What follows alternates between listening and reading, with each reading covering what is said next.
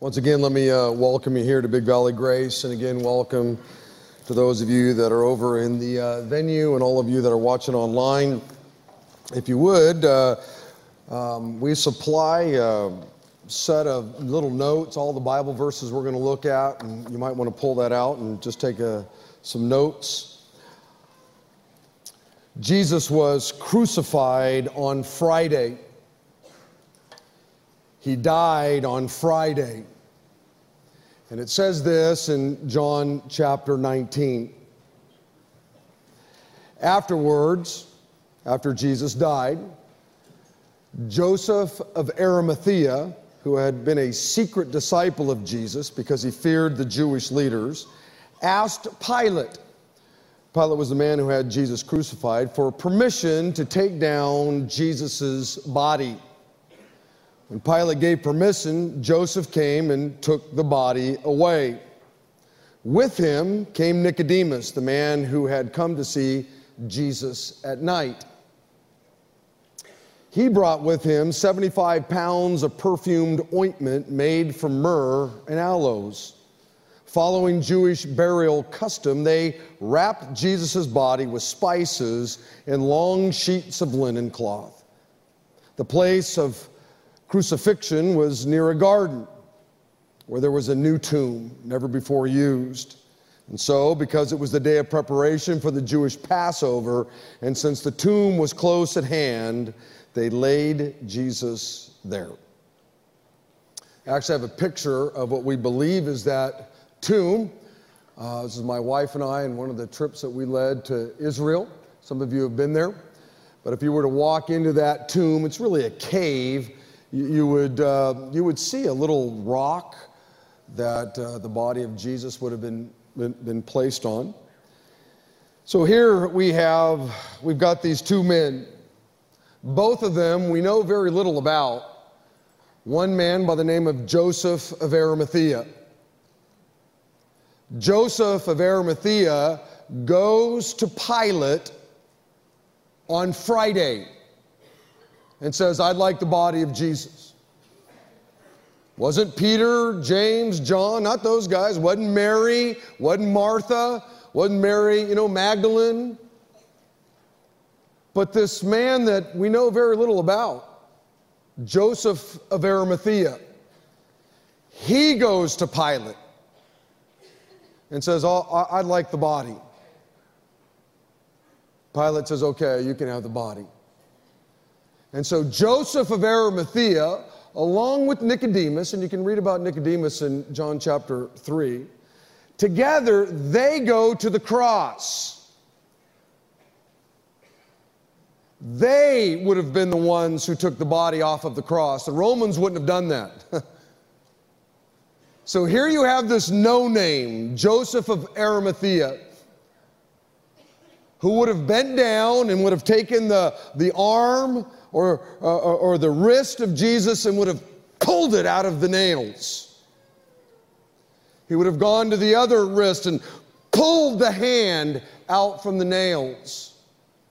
He would have grabbed Jesus' ankles and pulled them off of the nail. And there were probably tendons and, and bones and blood that were just kind of left on those nails.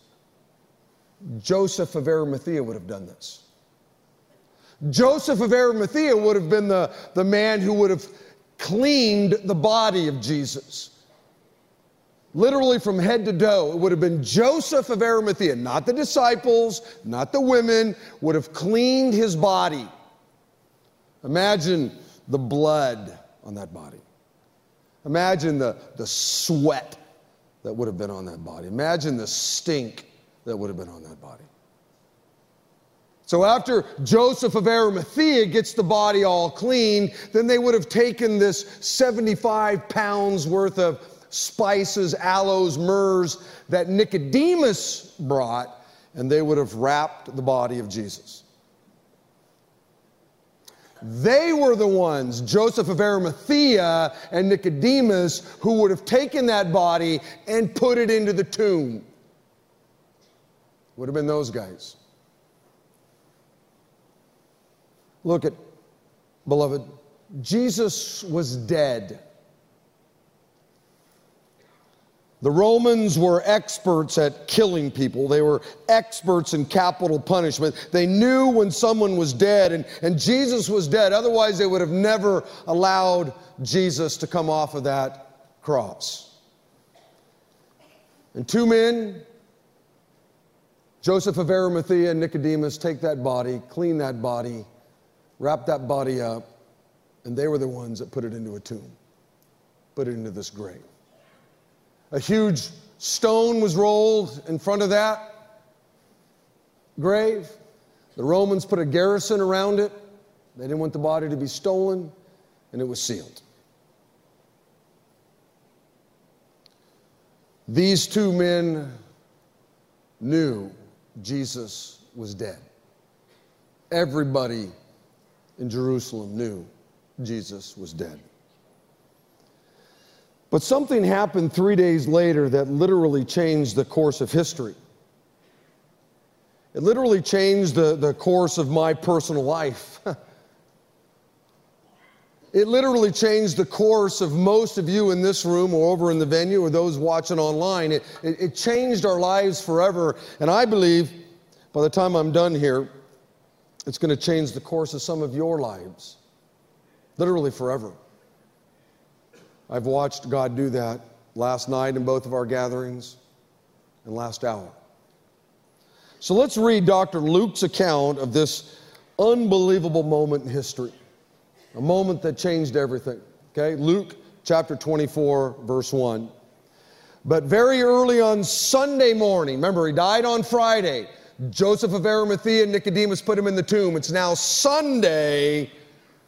The women went to the tomb taking the spices they had prepared. Now, I don't know why they waited until Sunday. Maybe they were afraid. Maybe they heard about what Joseph of Arimathea had done and Nicodemus and thought, hey, we got to get in on this. You know how dudes can be? Maybe they didn't do a very good job of getting her all done. But now these women have decided they're going to go to the tomb. They found that the stone had been rolled away from the entrance. So they went in, but they did not find the body of the Lord Jesus. As they stood there puzzled, two men suddenly appeared to them clothed in dazzling robes. The women were terrified and bowed with their faces to the ground.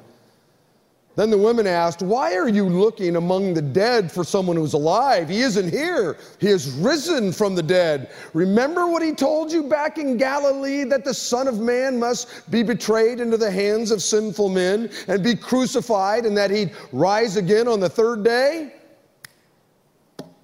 Then they remembered.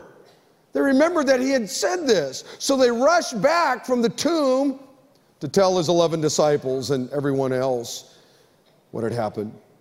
It was Mary Magdalene, Joanna, Mary, the mother of James, and several, several other women who told the apostles what had happened.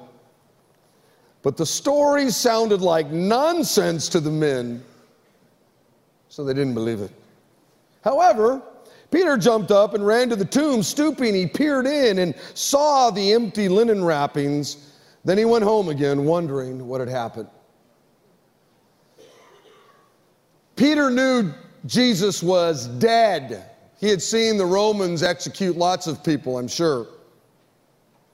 There was no doubt that Jesus was dead. He knew where Jesus had been buried. He knew that there was a big stone in front of that grave. He knew the Romans had put a garrison of men in front of it. He knew that, this, that the tomb had been sealed. He knew that.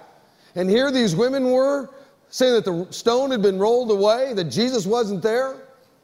So he goes to check it out. And sure enough, he's not there. The stone is rolled away, the Roman soldiers aren't there, and so he's heading back home and he's just pondering all this in his mind. The last, you know, 24 hours, 48 hours, 72 hours of Peter's life has just been a whirlwind. He's, he's just shell shocked. So he's heading home, kind of thinking this all through. Look, I've read this story at least a thousand times, and every time I, I read it, it amazes me. This happened over 2,000 years ago, and yet over the next, you know, basically 24 hours, literally a billion people or more all over the world will gather, just like we are, to celebrate this amazing moment the resurrection of Jesus Christ. A, a billion people or, or more. The question is why? Why is something that happened over 2,000 years ago still causing, you know, people to celebrate like we're doing right now? Why is it that over 2,000 years ago, you know, this event happened and we still got traffic jams out in front of our churches because of, because of this? Well, this is what I want to talk about today. We're, we're going to talk about what makes the resurrection of Jesus Christ, Easter, such an amazing moment, such an important, moment, and potentially such a life changing moment. So here's what I'm going to do I'm, a, I'm going to give you four statements throughout this message that I think will help you better understand what this weekend's all about okay, which is, which is my goal. I want you to understand what this weekend's all about. I want you to understand the implications of what the empty tomb means. Because if you get it, if you understand it, it'll change your life forever. Just like it changed my life forever. Just like it changed most of the people's lives in this room for forever. Okay, so here's, here's the first statement. Okay, statement number one Jesus is good. Jesus is good. And here's the deal if you don't get anything else out of this message but this, it's a win. Okay? Jesus is good. Psalms 34 says, Taste and see that the Lord is good. Beloved, Jesus is good. As the pastor of this great church, I want people to come here to taste the Lord. I want those of you that are here today, whether you're in this room, over in the venue, or whatever, I want you to taste the Lord. Because if you taste the Lord, I guarantee you, you'll see that He's good. Because He is good. But unfortunately, here's what happens. Too many times when people go to church, all they taste is the denomination of that church. That's what they taste. Too many times when people go to church, all they taste is a religion. Too many times when people go to church, all they taste are a bunch of rules and, and regulations, you know, like, like, like legalism. Too many times when people go to church, all they taste is a list of do's and don'ts. You know, here's all the things that we as Christians do, and here's all the things we don't. And of course, the, the don'ts, you know, that, that's just a massive list that we have, right? We don't do this, we don't do that. Christians don't do this. Which is why so many people want nothing to do with Jesus because they never taste Him. They never take, they don't taste him. They don't see him. Now, there's nothing necessarily evil or wicked in a denomination. There's, there's nothing evil or wicked in some of those things.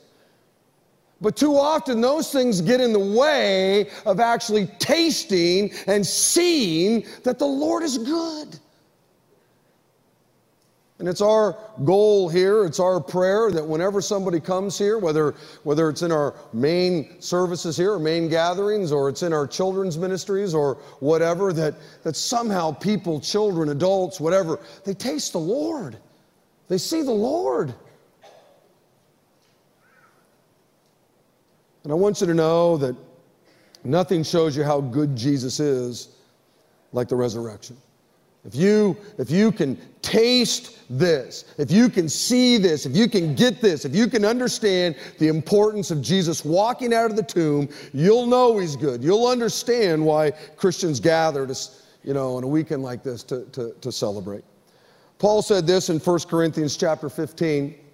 He said, I passed on to you what is most important and what had also been passed on to me. And here it is. Here's, what's, here, here's the most important thing that Christ died for our sins, just as the scripture said.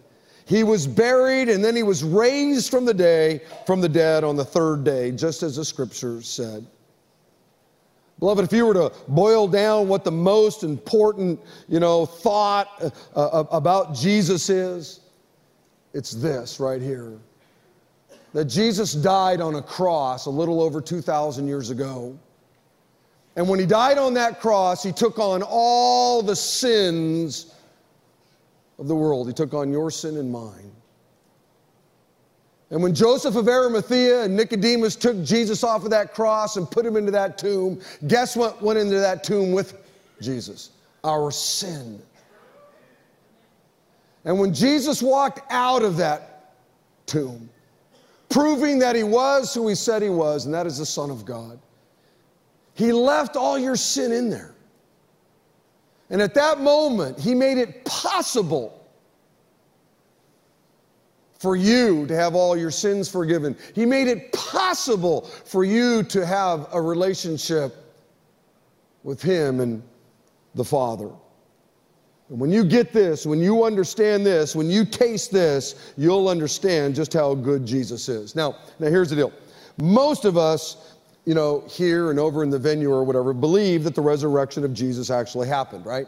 I mean, we believe that Jesus was crucified and buried on a Friday, and then three days later on Sunday, he rose from the grave. Most of us have tasted that. We understand it. That's why we're excited about a weekend like this. It's why we were so excited that we went out and invited a lot of our, our friends and neighbors and, and family members, some of you, and we're glad that you're, you're with us. But I also know that there are some of you here, and you struggle with that thought. I know that there are some of you here, and you're thinking to yourself, dude, are you out of your mind? How could you really believe that? I mean, it's impossible for somebody to conquer death. And the reason why I know that some of you are thinking that is because I used to think the same thing. I can remember going to Easter services when I was younger thinking, these people are nuts. How could you really believe that somebody rose from the grave? I remember going down to First Baptist and Bill Yeager used to be the preacher there. Maybe he'd be preaching his guts out, and I used to just sit there and go, What? And I'd look around at all these people, and they'd be singing all these songs. He's risen, he's risen indeed. And I didn't want to feel stupid, and so I'd do it, you know. But I would go, man, really, these people are lost it. How could you possibly be, believe this? I watched a TV program the other day that basically made fun of anybody that believed that Jesus rose from the grave. Remember what Peter and the rest of the disciples said when they first heard the story of the resurrection? But the story sounded like nonsense to the men. So they didn't believe it. Beloved, Jesus' own disciples, when they first heard the story, thought it was nonsense. So if you're here and you think it's nonsense, it's okay, you're in good company. I get it. There was a moment when everybody in this room thought it was nonsense. I'm just glad you're here. And you're welcome here. Now, obviously, something happened. Obviously, something happened to Peter, James, John, the rest of the boys, right? Something happened last night to a lot of people. Something happened last hour to a lot of people. And maybe in the next few minutes, something might happen to some of you. I don't know. It's in God's hands.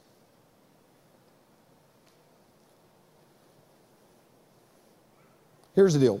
If you do struggle with this thought, I just want you to relax and sit back and listen. And when I'm done here, you know, you can leave and go to your Sunday brunch and go, man, that guy's nuts. That guy's crazy.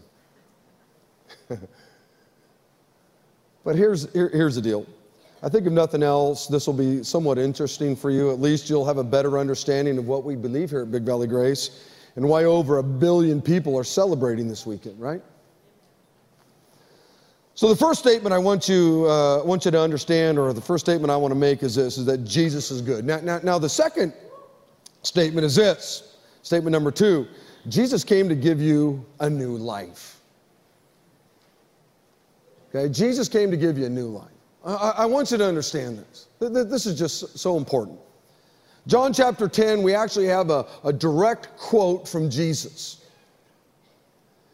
Jesus said, I have come in order that you might have life.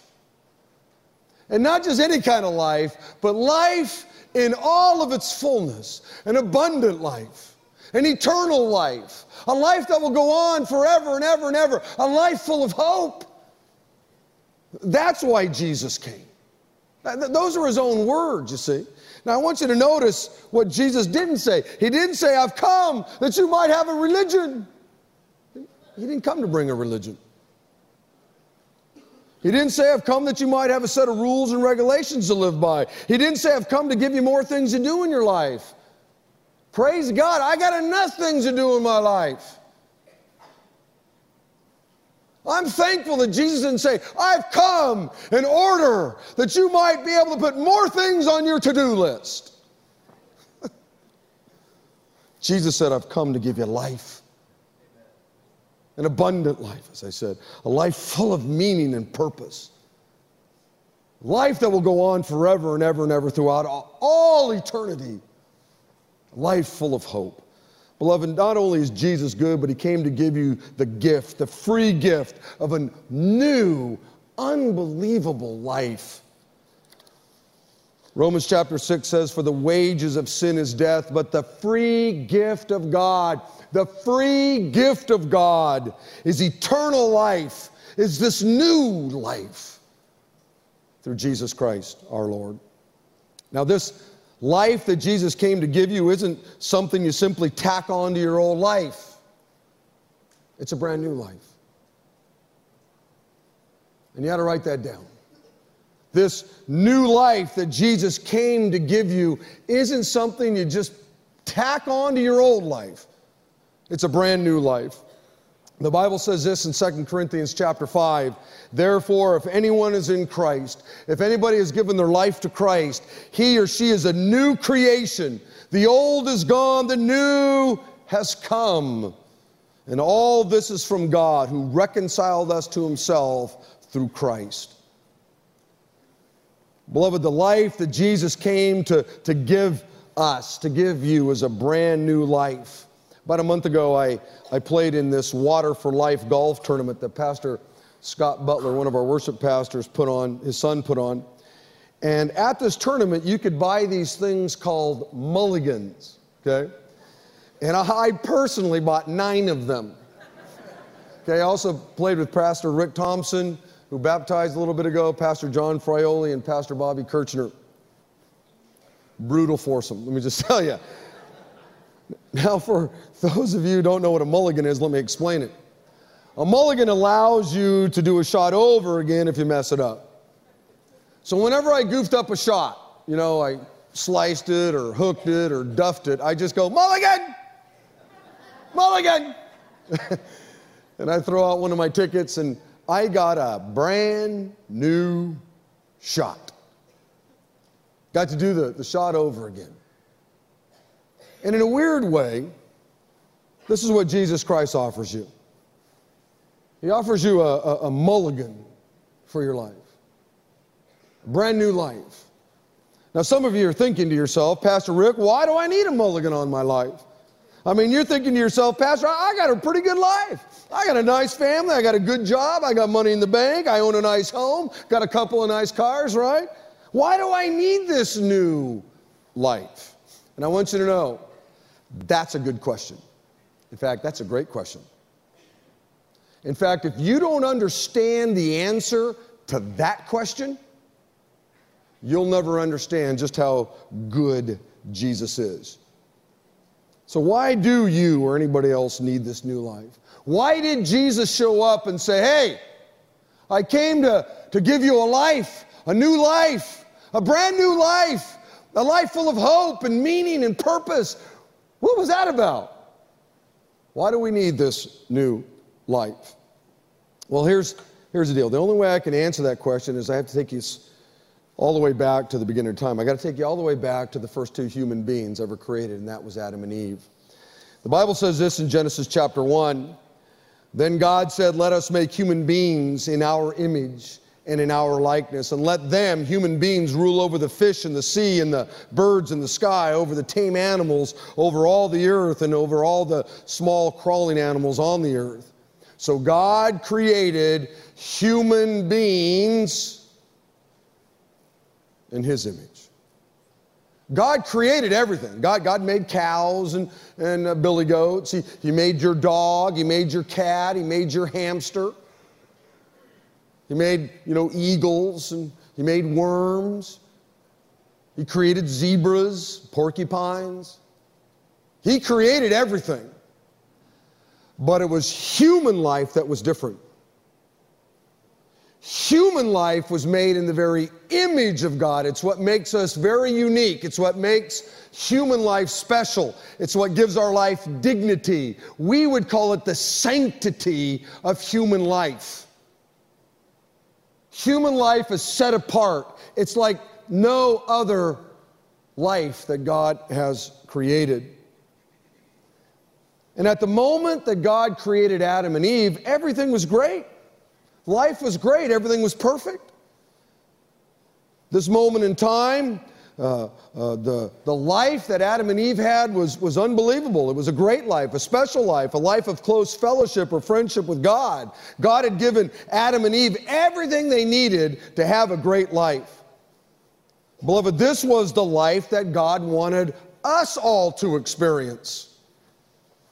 But God had to set things up in, su- in such a way that we as human beings would love God and worship God and serve God and obey God because we wanted to love Him and serve Him and obey Him. You see, God didn't want a bunch of mindless robots that just kind of were created that said, I love you, God, I love you, I love you, God, I want to worship you, God, I love you, God. If we were just pre programmed just to say that, then that's not really love. The, you, you want your spouse to love you not because they've been pre programmed to say it or not because you put a gun to their head. You want them to love you because they make a choice to love you, you see. Otherwise, it's not love. And so, what God did was, God gave Adam and Eve a free will a free will at least to make a decision as to whether they were going to love God. They could make a choice. He gave them a free will as to whether they were going to worship God or serve God or obey God. Adam and Eve had a choice. Do I want to worship Him? Do I want to love Him? Do I want to honor Him with my life? Well, Adam and Eve made the choice to disobey God. The Bible calls it sin. They used their free will to walk away from God, and when they did that, everything changed. The Bible says in Romans chapter 5 when Adam sinned, when Adam used his free will to disobey God, sin now entered into the world. The very moment Adam made the choice to disobey God, sin against God, everything changed. It messed up everything. Sin ruined the relationship between Adam and Eve and God. It ruined the life that God had intended for Adam and Eve to live, the life that God wanted Adam and Eve to experience. And it also ruined the relationship between you and God and the life that God had for you. The Bible says, For everyone has sinned. We've all fallen short of God's glorious standard. The great prophet Isaiah said, All of us, like sheep, have gone astray. We've left our own paths to follow our own thoughts. We've left our, God's paths just to follow our own. Proverbs asks a great question Who can say, I've kept my heart pure, I'm clean and without sin? And the answer is nobody, right? We've all sinned, we've all blown it, we've all disobeyed God, we've all done things that we knew were wrong, right? We've all said things that we uh, knew were wrong. We've all used our God given free will to not obey Him. In fact, some of you have used your God given free will to the degree you don't even believe in Him anymore, right? There was a time in my life when I actually used my God given free will to not even believe in Him. I believed that I was just a, a, coincidence of nature, that two molecules got together a billion or whatever the number is this month. Uh, years ago, and that there was some gaseous niches, nushishness, and you know, and, and we were swimming around, and the next thing you know, we popped up, saw a fruit on a tree, crawled out, sprouted some arms and legs, and the next thing you know, here we are just educated goo. A little higher up the evolutionary chain than an orangutan, you know. I believed that.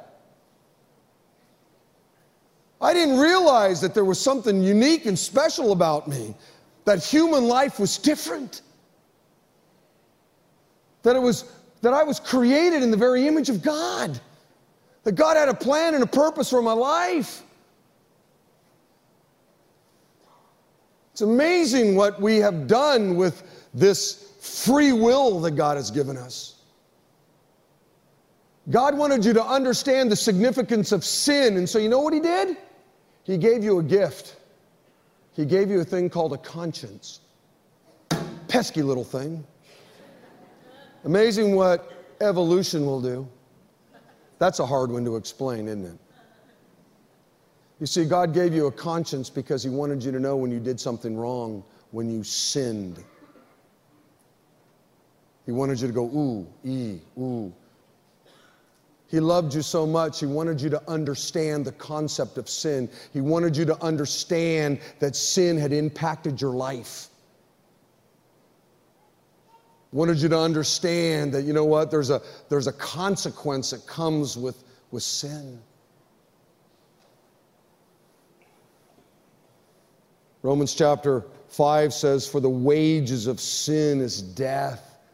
Beloved, sin is a force that nobody escapes from. It literally pollutes and defiles and stains and mars everything it touches. Because of sin, there are tears and pain and war and fighting and anxiety and discord and unrest and fear and worry and sickness and death and famine and earthquakes and pollution and anything else that mars our planet. But the worst thing about sin is that it brought death, physical death, to all that have come before us and will bring physical death to all of us someday in the future, right? But worse than physical death, sin brought with it spiritual death. Sin severed the relationship between Adam and Eve and God, and it severed the relationship that we had with God to the degree that some of you, as I said, don't even believe in Him anymore. That's how powerful sin is. That's how badly sin has stained and marred your life. Which brings me to my third statement, and that is this sin ruined the wonderful life that God had planned for you. And here's the big, huge bummer in the story you can't do anything to fix the problem of sin. Job chapter 14 says, Who can bring purity out of an impure person? and the answer is, No one. You can't do it. Beloved, ever since Adam and Eve, it's been sinners and sinners and sinners and sinners and sinners and sinners and nothing but sinners. We've all drank from the same poison well. We've all inherited the same fallen genetics. The only non sinner that it's ever lived is Jesus. The Bible says that in him there was no sin. All this to say that you have no power to do anything about your sin. You have no power to fix the problem of sin. Which brings me back to my first two statements Jesus is good. And Jesus came to give you a new life. This is what Easter's all about. This is why uh, a billion people are at churches this week, and Jesus is good. And one of the greatest reasons Jesus is good is because he came to give you a new life, which we all needed. Why? Because our old life has been tainted and marred by sin. You see? Because of what Adam and Eve did in the garden, all of us sit in this room together or over in the venue together, or maybe you're in your house watching this in the comfort of your own, you know, chair. But all of us have been stained by sin, and we can't get the stain out. It's impossible. This life is tainted. But Jesus comes along and says, I've come to give you a new life. A New one. You may have a nice home. You may have a nice car. You may have a nice spouse. You may have, you know, two nice homes. You may have two nice cars. You may have a lot of money in the bank, doesn't matter. Your life has still been stained and marred by sin. Everybody needs this new life that Jesus came to bring us. Look, sin brought death into, equa- into the equation of life physical death and way more importantly, spiritual death. But because you're deeply loved by God, remember you were made in His image, right? He had a plan. Let me take you back 33 years before the resurrection. Luke chapter 2 says, Today in the town of David, a Savior has been born for you. He's Christ the Lord. you see, you can't talk about Easter. You can't talk about the cross unless you talk about that other unbelievable day when God sent his son Jesus to be born in a little town called Bethlehem. In Matthew chapter 1, it says, She, Mary, will give birth to a son, and you're to give him the name Jesus because he will save people from their sins. He'll offer you a new life. See? Paul said, Here's a trustworthy saying. Paul said this in 1 Timothy Here's a trustworthy saying that deserves full acceptance Christ Jesus came into the world for a purpose, and that purpose was to save sinners. And we're all sinners, and that includes me. All of our lives have been stained by sin, all of us. This is what Easter's all about. It's about the Savior who came to forgive us of our sins and offer us a new life. You see, the beauty of Easter isn't the weather or bunny rabbits or colored eggs or new dresses, you know, or pastel ties or whatever. The beauty of Easter is that when Jesus Christ walked out of that tomb, it provided a cure for the problem of sin. Peter said this. Praise be to God and Father of our Lord Jesus Christ. In His great mercy, He has given us a, a new birth into a living hope. In other words, God has given us a, a brand new life, a, a, life full of hope, an eternal life, a, a life that will go on forever and ever and ever. And how did that happen? Through the resurrection of Jesus Christ from the dead. Beloved, the resurrection of Jesus Christ, the fact that Jesus conquered death, is the key that enables you and I to live the life that Jesus came to give us. It's the key that unlocks the door to this new life. Which brings me to my fourth and final statement, okay? Statement number four is surrendering your life over to Jesus is the only way to receive the free gift of a new life. It's the only way. Only way. If there was another way, I'd tell you. If I thought you running out of here and doing a bunch of good things, a bunch of good deeds could somehow get you this new life, I'd tell you. But the Bible doesn't say that. In fact, the Bible says that all your good deeds, all your righteous acts are nothing but filthy rags to God. They don't mean a thing to Him. That, that, that's, how, that's how deep sin runs in your life. There's nothing you can do. Listen to what Jesus said in John chapter 3. Jesus said, I tell you the truth, unless you are born again, you cannot see the kingdom of God. What's he talking about here? Well, you were born once, right? You were physically you were you were born, but remember, sin has invaded your life.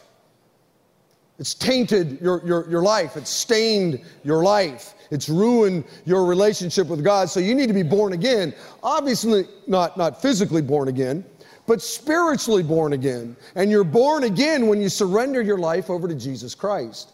At that moment's when you're born again. Listen to what John said in John chapter 1. He, that's Jesus, came into the very world that he created, but the world didn't recognize him. He came to his own people, and even they rejected him. But to all who believed in him, all who accepted him, all who surrendered their life to him, he gave those people the right to become children of God. They are reborn.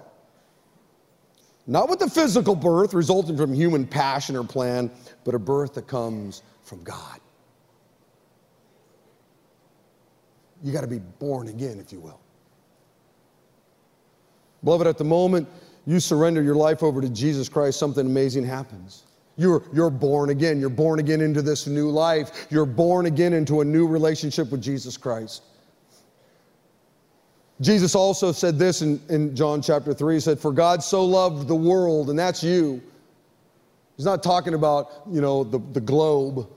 He's talking about people. God so loved you that he gave his one and only Son that whoever believes in him, whoever would surrender their lives to him, those people would not perish, but they would have eternal life. They would have this new life, this life that would go on forever and ever and ever. The Bible says this in John chapter 1, 1 John chapter 5, excuse me. And this is the testimony God has given us eternal life. And this life is in His Son. He who has the Son has the life. He who does not have the Son of God does not have the life. And beloved, I want you to know there are forces at work in the world today that want to really um, muddy up the waters as it relates to the message of this book. They want people to be confused as to what this book has to say. But I want you to know it's a pretty simple story. It's really the greatest love story ever written. We have God creating it all. He creates Adam and Eve. He, he wants them to have this beautiful life, but they sinned against Him.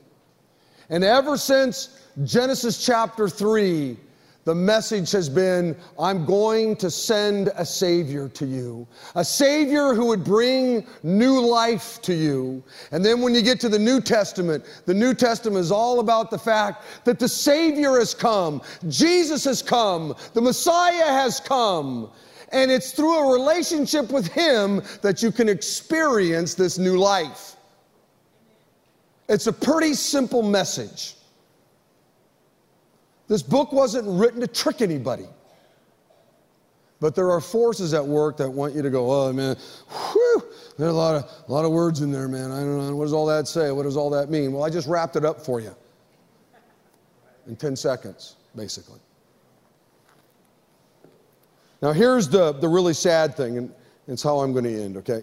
The sad thing is this is that most people will never experience this new life. Most people will never surrender their life to Jesus Christ.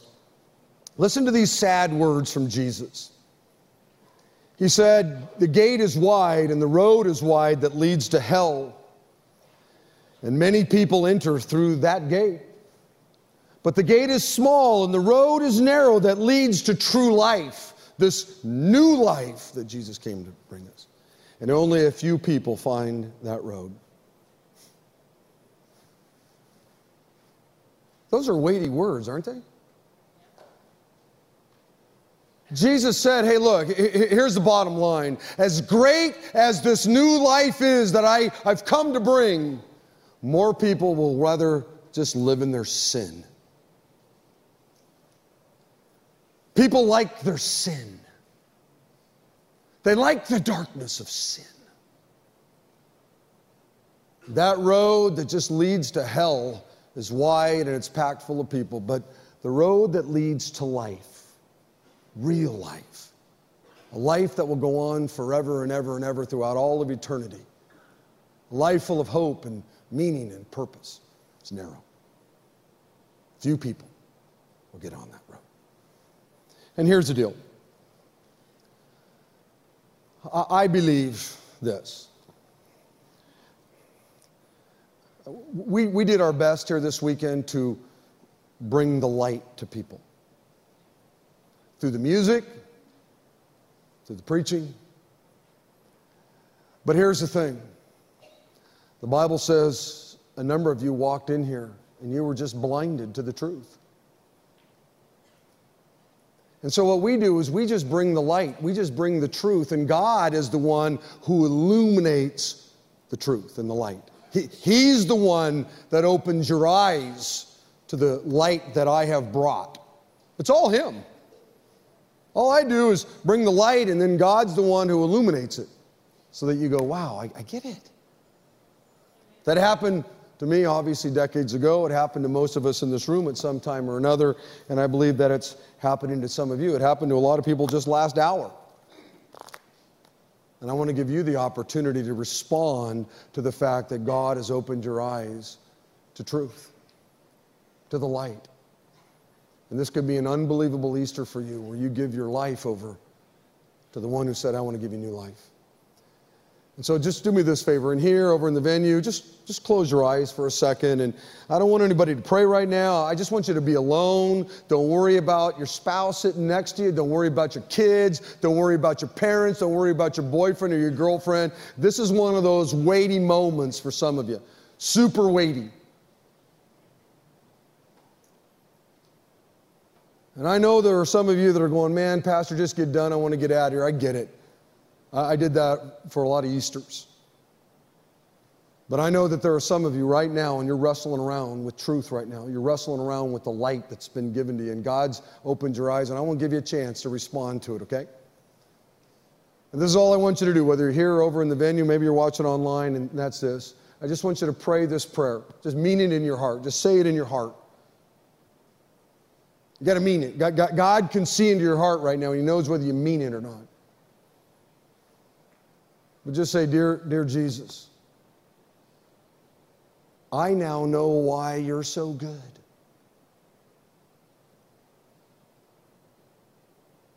You came to give me a new life. I understand my sin ruined everything. And right now, I receive you into my life. I surrender my life to you right now, Jesus. Come into my life and cleanse me of my sin. And I, I receive you. I receive that new life that you came to give me. I understand that you're God and I'm but your creation, and I'm surrendering my life to you. I'm humbling myself before you, Jesus. My life is now yours. Now, while your eyes are closed and all that kind of stuff,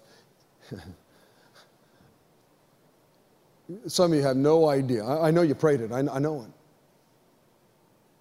And some of you have no clue as to what, what this moment in history means. In time, you will, but right now, you, you don't. But I'd like to rejoice with you. And so, while our heads are bowed and eyes are closed, all that kind of stuff, would you just raise your hand in here and over in the venue, even though I can't see you over there? And let me, let, let, let me see your hand if you prayed that. Bunch of you right here, yeah, up there. Yeah, wow. Yeah, just make sure I, if you raise your hand, you can look up at me. Make sure, yeah, yeah. All right, yeah, right here, cool. Yeah, yeah, man. Yeah, right up there. Yeah, right here. Cool. Very cool. Anybody? Else? Yeah, I see you right back there. Very cool. Very cool. All right, everybody look up here just, just real quick. Here's the deal. There were a ton of hands. There were probably some hands over in the venue or whatever. Um, this is what I want you to do, okay? And this, this will make some sense. You've just entered into the most important relationship that you'll ever have. And it would be really crummy if I just said, hey, go eat you know, food, you know. That would be weird. And one of the things that God did was He left this thing called the church so that the church could help you have a better understanding of what it means to be a follower of Jesus and all the implications that go with that. And so if you would just take your card and write down here at the bottom, just say, uh, just mark that little box. I've decided to, to follow Jesus today. Mark that box. And these cards will be given to me before I leave here. And I just want to take these cards home and rejoice with you. Okay? I promise you, you know, Monday I'm not going to show up at your door. Hey! Man, you marked the box. Here I am. You know, I, that's everybody's nightmare. You know. Um, but if you mark that box, I'd know about it, and I'll send you an email or snail mail, whatever, whatever it is you got, and, and I just want to rejoice with you. And what I want to do is, is I want to invite you to uh, this, this follow class. In fact, in your program, you can see a little thing on it. In just a couple of weeks on Wednesday night in a room right around the corner here, man, there's always about 100 people in there, and we gather around tables, and it's me, it's really cash, it's a lot of fun. We have childcare and all that kind of stuff. And, and what I do is it's about eight weeks long, and I just kind of gave you the fundamental things about what does it mean to be a follower of Christ. It's, it's the first place that we want you to go. And I want to invite you to it. And you need to come to it. You need to do all that you can to say, man, I'll give up eight weeks of my life and, and come and be, be a part of that. And, and so it's really important that you would just mark on there, hey, man, I gave my life to Christ today.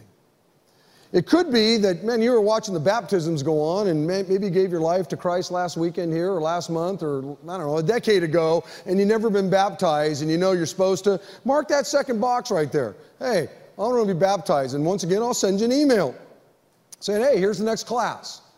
Why don't you come and do all that? And, you know, we'll videotape your, your testimony and splice it all down and we'll baptize you. So you, mark that, you might mark that.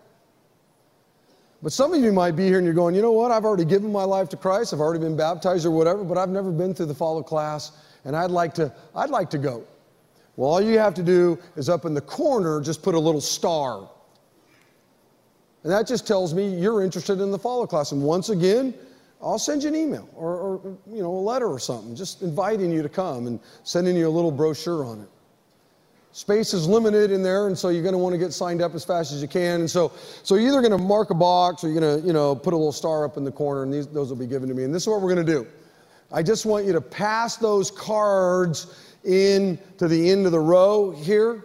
Okay, if you do that, and I'm going to ask our hosts and hostesses if they would come, and they're just going to pick these cards. They're going to pick these cards up right, right, right now. Okay, so pass them in, fill out that box, pass them in, and all that kind of stuff. Over in the venue, you're going to do the same thing, all right? Now, this is what I want everybody to do. Everybody stand up. Everybody stand up over in the, the venue.